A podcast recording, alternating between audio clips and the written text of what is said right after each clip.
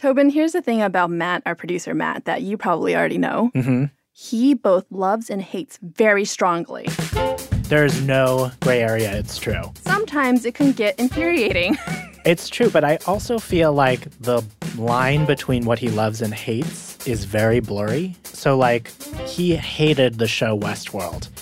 And I knew that he hated the show Westworld because he would come into work in the morning and tell me about the recap podcast of Westworld that he had listened to so that he could talk more about why he hated Westworld.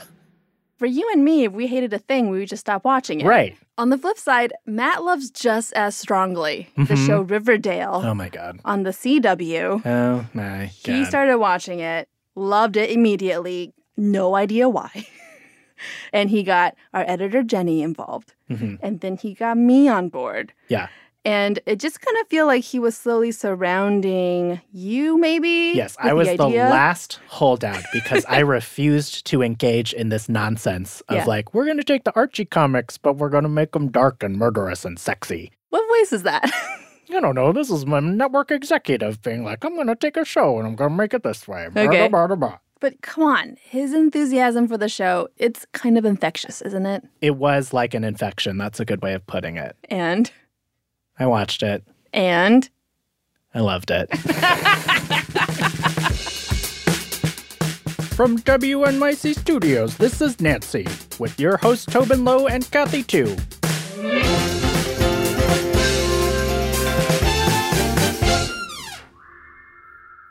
Kathy, Tobin, today we're going to talk about a horse, a talking horse. a talking cartoon horse. Which I'm not gonna lie, is not a thing I expected to cover in this very queer podcast. But before we get to that talking horse and his cartoon friends, we need to meet our guide through all of this, Jordan Crucchiola. And back when Jordan was growing up, she knew she wasn't interested in guys the way other girls her age were. Most people assumed I was gay. I knew that the chatter sort of behind my back was was that like Jordan, you know, likes girls or something. But because I was never pursuing anybody, I I, I was fortunate to sort of escape the the more vicious end of the rumor mill. I just kind of steered clear of people in the romantic regard. Today, Jordan covers pop culture and entertainment at Vulture. But before that, I worked at Wired for seven years as a fact checker and a reporter, and we did a whole issue when I was there devoted to sex. And there was an article that I think was called, like, Young, Hot, and Totally Not Into Having Sex. And it was about asexuality, the invisible sexuality. And a friend of mine was fact checking it, and he looked over his computer because we sat facing each other, and he just goes, Jordan, I think we found your subreddit. And I was like, what are you talking about? And then he read me the definition of panromantic gray asexuality, and I was like, well, I'll be damned. That sounds right. So why why do you think it took so long to figure this out or to encounter the right terminology? I have always been obsessed with movies and I have always watched TV and mm. obviously and I'm a big fan of, you know, top 40 and pop music and there's nothing to put to that language just in the, you know, in the popular vernacular. There weren't words falling in front of me mm-hmm. that I could then be like, that sounds familiar. That feels like me. And without that big pop umbrella to guide me, I, I just was like, I guess I'll feel a way eventually. I figured I was just sort of on the way to something and I'd figure it out when I got there, but it just it was not even around me enough to think something might have been me. It was like the absence of sexuality, it was the absence of representation. And this all started to change with of all things, this weird Netflix cartoon that debuted three years ago. Um, I know it's hard to sum up, but if you had to, what is BoJack Horseman about?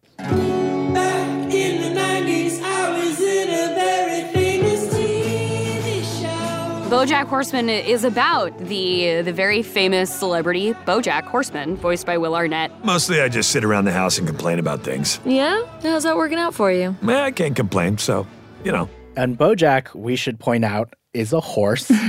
In this world, like half the characters are people and half are animals, but it ultimately doesn't really matter beyond like puns and stuff. And it is a surprisingly thoughtful dramedy at times that is a, a meta critique on Hollywood. and we're focusing on Todd, who's a human character played by Aaron Paul. Why so gloomy, roomie?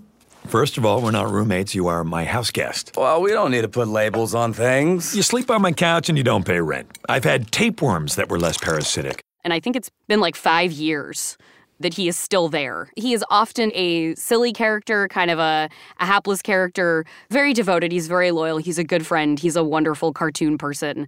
The Misadventures of Todd feels like a sort of very accurately named sub theme of Bojack Horseman. That went slightly better than the worst it could have possibly gone, so. Hooray! And so, starting in the show's third season, we see Todd starting to question his sexuality, trying to figure out how exactly he identifies. Uh, yeah, we get a look back into Todd's past. We get to see a flashback with him and his friend Emily. Who's voiced by Abbi Jacobson. Are you sure it's okay to be in your parents' bedroom? Todd, so we've been together for months now. Um, I was thinking maybe that we try sex. Uh. I mean, we don't have to if you don't want to. I don't want to peer pressure you. No, I'm ready for sexual situations. Emily's clearly into Todd, and Todd is sort of missing the cues that are coming from Emily. Hooray! Um, taking your virginity? Yeah, sure. That's how I would say it. Okay, You know, Emily's trying to kind of get it going with him, and he's like, here I go. Uh, this is Todd. Doing sex. So, as you're watching this, what are you seeing? I'm getting Ace vibes from this, which is pretty much what Ace folks are limited to in, in interpreting characters that they see on TV that might be like them. It's not necessarily that, you know, Todd actively avoids that situation. It's not an available conclusion in Todd's mind, which as an Ace person, when the, the next steps of like graduating to like something evolving into sexual tension, you're like, oh, wait, no, what? Like, no, we couldn't have been flirting in that way because why would I? Um, jumping all the way at the end of season three, you finally have Emily and Todd in sort of an honest space in a diner together. They're eating, I think, like ice cream sundaes. Todd, can I ask you something? Of course. What's your deal? I feel like you like me, but you don't like me, but you like me, and I don't know what that is. She finally asks, like, are you gay? Are you gay? Whoa, why would you even? You even. can tell me if you're gay. It's fine. This isn't the 1600s or some places in the present. I'm not gay. I mean, I don't think I am, but I don't think I'm straight either. He says, um, I don't know what I am. I don't know what I am. I, think, I might, be, nothing. Oh, well, that's okay. Yeah? Yeah, of course. And then finally, we get to season four, in which Todd finally does in confronting Bojack for having had sex with Emily. I had sex with the one person I've ever seen you be in love with. I guess they're not gonna put you in the Best Friends Hall of Fame. Bojack apologizes, and Todd says, I don't know that I loved her. You know, I don't think I'm allowed to be in love. Don't say that. You do so much for everybody, and all you ever asked for was a roof over your head and the occasional s'more and a baguette. I'm telling you, it's a million dollar idea. I got more of you than I ever deserved. If you never talk to me again, I just want you to know that I appreciate it. And I appreciate you. Thanks. It was shitty what you did with Emily, but um I think I'm asexual. I did not expect to cry when I was watching that scene. It actually feels nice to finally say it out loud. I am an asexual person. I am asexual. And I started crying more. I didn't realize that it would mean something to me in that way. To just see a character, even a cartoon like Todd, say to a horse man that I'm an asexual and it feels really good to talk about it. It was like, I'm so happy that you get to talk about it, Todd. I don't know if I'm ready for us to be friends again yet, Oh, okay. but we can be more than not friends. You know, for an asexual, more than not friends is probably as good as it gets, right? Yeah, I'm not really at a place yet where I want to joke about it, Got it. Got it. Totally. but it feels good to talk about it.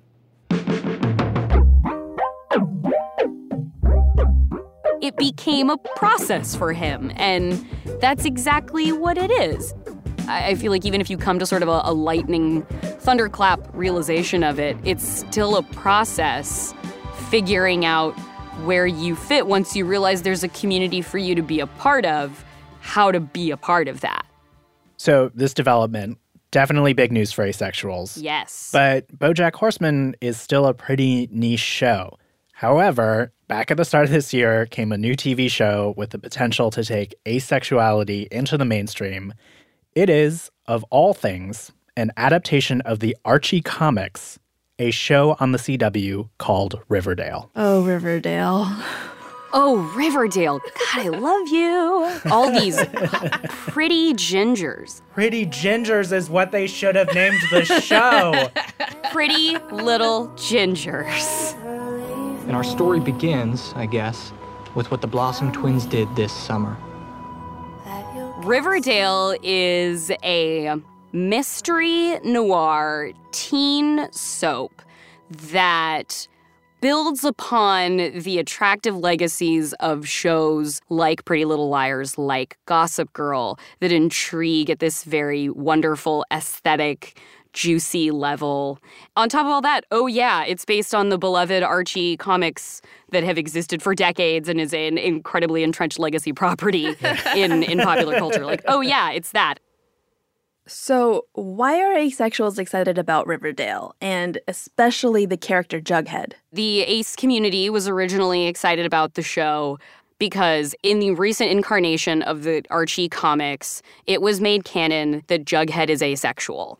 So there was potential when the show was coming out for that to be an element of Jughead's character. He certainly did not begin season one being romantically interested in anyone and did have that kind of, I think, what people would call misanthropic sensibility that I think a lot of uh, aromantic people are generally saddled with, that it's not necessarily true.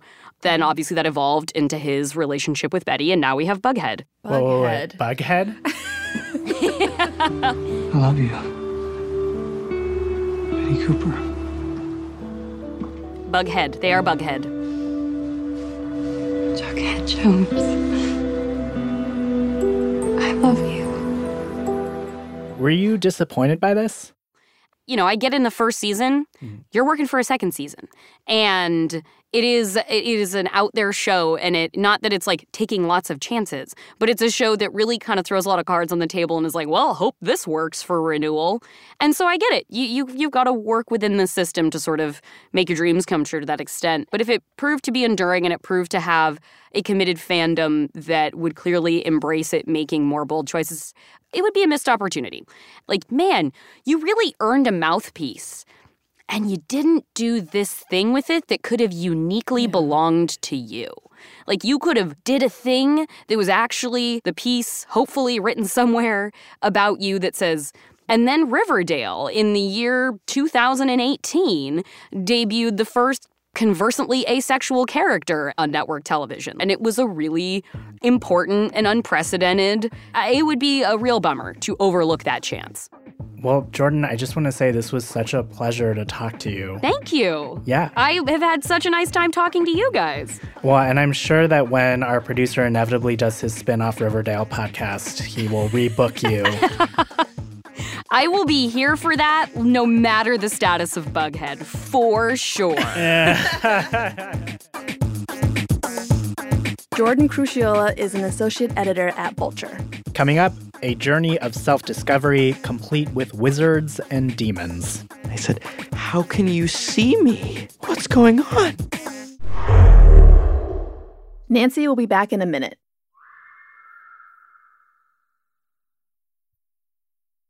How would you describe 14 year old you? Oh boy, a mess.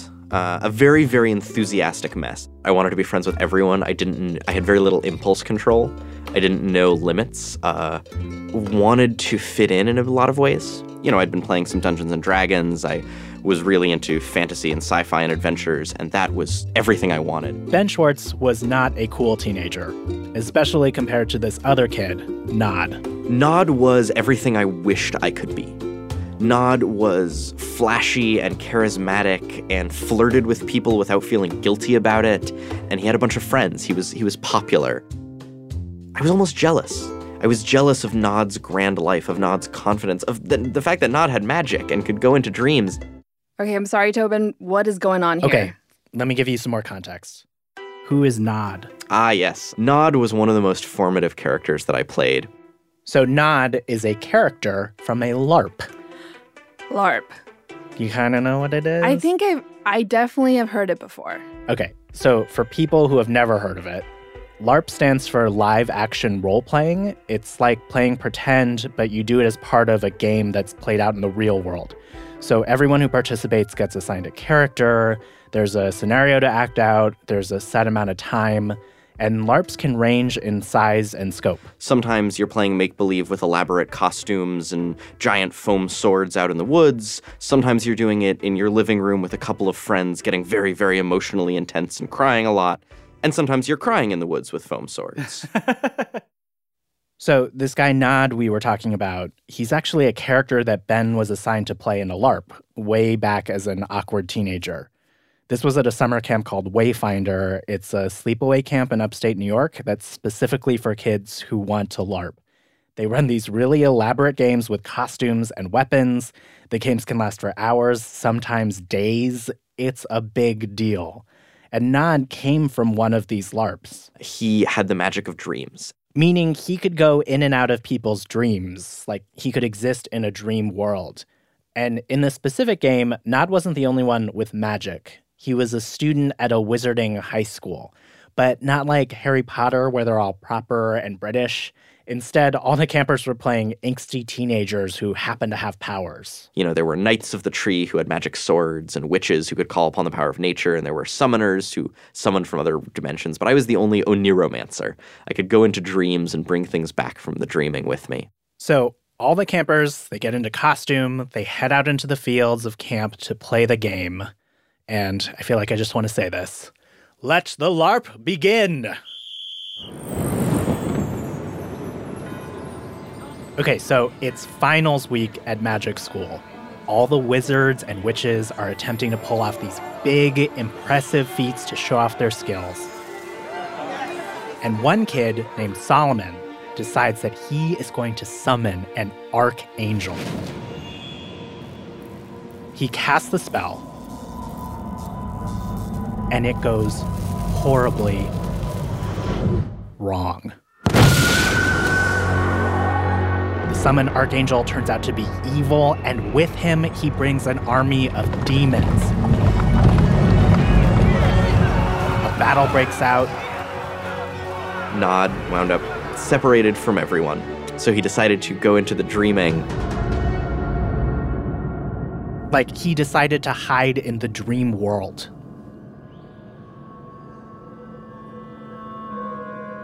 As I was sort of staggering around, I accidentally wandered into the army of demons, and I thought, "Oh, I'm fine. I'm fine. None of them can see me. I'm a, I'm just a dream." And I backed into someone. I turned around and I found myself staring up at this fallen angel with his wings burnt to stumps and he had white contacts in. And he just stared down at me and I looked up at him and I, and I said, How can you see me? How can you see me? And he just roared down at me. I am Tyrael, Lord of the Fallen, and I see all. But they didn't kill me. They captured me. And it turned out they were capturing students trying to do so. They were going to sacrifice us all in one big ritual. So they didn't want to kill me yet. And so there I sat, captive, captive of demons.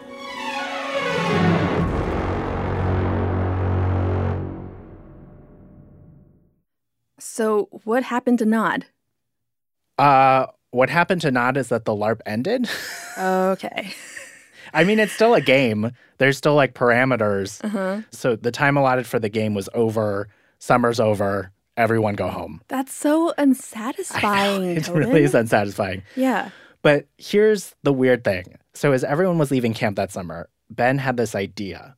Like, what if it wasn't such a bad thing that Nod felt unresolved? What if Nod could stick around? That sounds very creepy, like a creepy ghost. Not a creepy ghost, I promise. For teenage Ben, LARPing was about so much more than fantasy. It was about trying on different identities. The summer I was 15, I really started to experiment with. I want to play characters who are different from myself. I want to try on different roles. I want to try on different identities. I want to try on different personalities. I want to try uh, playing a really shy character. I want to try playing a really angry character. And aside from using camp to try on different personalities, Ben also used it to work out some confusing feelings about being queer. I had figured out that I was not a binary gender, but I did not have any terms to refer to that. I was just saying that I was an androgynous person. You know, we start camp by asking people's pronouns and saying, you know, what pronouns do you want to go by? And it is not uncommon for people to switch pronouns in the middle of the week. Uh, try on a different set of pronouns for a LARP. And that's what Ben would do, like playing a soldier who happened to have a crush on the prince, or maybe switching the gender of a demon. That's a really, really huge and powerful, powerful experience. Being able to declare that about yourself and declare that, yes, this is my character, this is who I am. And everyone will treat you that way. Everyone responds that way. So, LARPing is how Ben figured out a lot of their queer identity, like pronouns, for example. I use they, them pronouns. But so much of this stuff was still confusing for teenage Ben, like romance. While Ben saw their friends starting to have crushes and fall in love, Ben just wasn't having those feelings. But they thought they should. So, what I was deciding to do is I would just pick people and go, yes, this seems like a reasonable person for me to want to date. They are charming and clever. Those are good criteria. I will do the flirting. Nod, on the other hand, Nod didn't even think about their identity. For Nod, magic was their identity. Nod didn't really think about their queerness, and yeah, it came up a little bit in that Nod had crushes on people of all genders and didn't care. It was a non issue for Nod in a way that I think I wanted it to be for me, but it wasn't. Uh, Nod was very confident in all aspects of his life.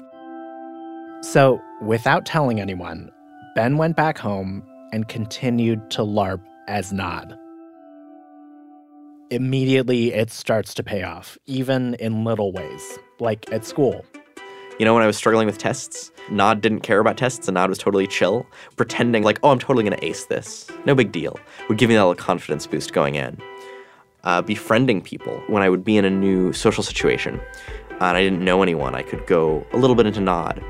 And the biggest one was flirting with people. Nod was a total flirt and had totally no problems flirting with people. And in my real life, I was terrible at it. And so when I would do my thing where I would go, oh, this is a good person to practice flirting with. Yeah, I'll just put on a little bit of Nod.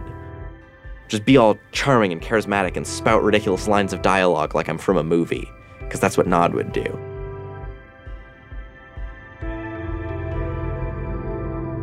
It was totally working. Ben felt like they could set aside all this anxiety about relationships and just flirt. Ben even started a long distance relationship with a girl from camp. Nod had a huge crush on one of the other students, and then I stuck with that out of game. I decided that I had a crush on the player of that character as well, and tried to have a very messy long distance relationship. It was like, oh, I'm finally figuring out how to do this because everyone else does this. Everyone else does the romance thing. This is how I get to do it. It, it, it helped me feel more normal. But like all great plans, this one started to fall apart. I was talking a big game of things that I was good at. Uh, I was promising people things I couldn't follow through on. I was trying to start these giant projects and, you know, make video games that I had no idea how to do. And then Ben got dumped by the other camper. And you know, when you're a teenager and that's just like, that's the world. And I felt like I was the saddest kid on the planet. But at this point, it almost felt too late to turn back. Like Nod was so deeply embedded in Ben. And my dreams got very weird. And I realized I was dreaming as Nod. I was dreaming in character. There was someone chasing Nod because Nod had done something bad in the dreaming, had caused some problem in the dream realm, and there were all these people in black suits, sort of men in black style, following him everywhere, and he was always on the run. He was always running and always, always, always trying to get away. It was very strange not knowing what was happening in my own dreams. I didn't have any answers for this. And I realized I was still, I didn't have any closure on Nod. Was there any part of you that felt trapped by Nod? Definitely. And what I felt like was that I remember the language that I used at the time was that it felt like there were only masks. There was nothing behind the mask. There was no person wearing those masks. It was all, I didn't have any concrete sense of my own identity. All I had were these, uh, these masks that I put on for the public. Um, and that really stressed me out. At this point, Ben is sick of Nod and ready to leave him behind. And then the summer after my junior year of high school, I studied abroad in Japan for a month. It was a clean slate new kids, new school, and a new idea. I remember going in and making the conscious choice of I am going to LARP as a confident version of myself and thinking of it as LARPing because it was exactly the same kinds of things. It was that sense where I can say I am whatever I want to be, and no one had to know that that wasn't real. No one had to know that that wasn't the real me. One of the things that we would do was uh, go out and sing karaoke on Friday nights. I cannot sing. Uh, I am deeply tone deaf. And I did not let that stop me. And I would just belt it every Friday night at karaoke. I would go just ridiculous and above and beyond, uh, sing everything I could find. I sang a lot of Jamiroquai, a lot of Queen. I sang a lot of Don't Stop Me Now. And for maybe the first time, it didn't feel like Nod was behind it all. Uh, I was really confident in Japan. I had a good time. I made friends. I didn't worry about my previous problems. And by the end of that month, I kind of felt ready to come back and face them. Ben came back from Japan, and eventually they got to play a LARP that resolved Nod's story. He was killed by a demon, go figure. But it kind of didn't matter anymore. I had learned enough from Nod and I had gained enough that I was, I could just, that was just kind of me now. I didn't have to go to that anymore. I think a crutch is the right term for what Nod was in the sense that I relied on Nod uh, too much. Uh, and that then without that, I had to learn how to how to operate without that. Uh, it made it so I didn't have to ask those questions. And with Nod out of the picture, Ben had the space to ask themselves those questions. Like, why was it so hard for them to flirt and have relationships? And eventually, they stumbled onto this word, aromantic. Aromantic is basically people who don't have feelings of romantic attraction towards people. I don't feel the desire to date people. I don't feel the desire to partner myself to people. Ben is still a die-hard LARPer. In fact, it's their job. They write games for people, they've gone back to Wayfinder. Ben says they've played maybe 200 characters since that summer. But no one has been quite like Nod. I don't feel like the confidence was something I learned from Nod. Nod was more the excuse to be confident. I don't know if you ever heard RuPaul talk about drag. I sure have. So RuPaul has this point where he says that everyone is in drag all the time. Like everyone is performing and like putting on a character all the time. Do you think everyone is LARPing all the time? Absolutely. Absolutely. 100% everyone is LARPing all the time. We are LARPing as ourselves.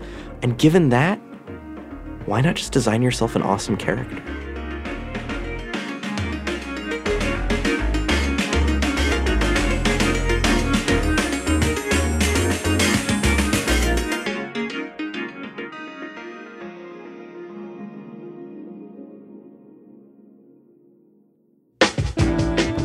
Credits time. We are on all the social media Facebook, Twitter, Instagram. We're at Nancy Podcast and all of those places. Our staff producer, Matt Collette, sound designer, Jeremy Bloom, intern, Elizabeth D, editor, Jenny Lawton, executive producer, Paula Szuchman. I'm Tobin Low. I'm Kathy Tu. And Nancy is a production of WNYC Studios.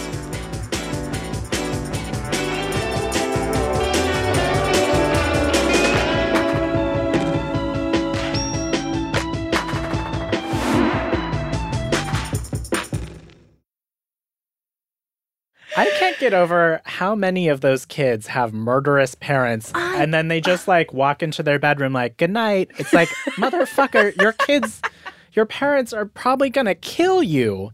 I would not sleep in my house.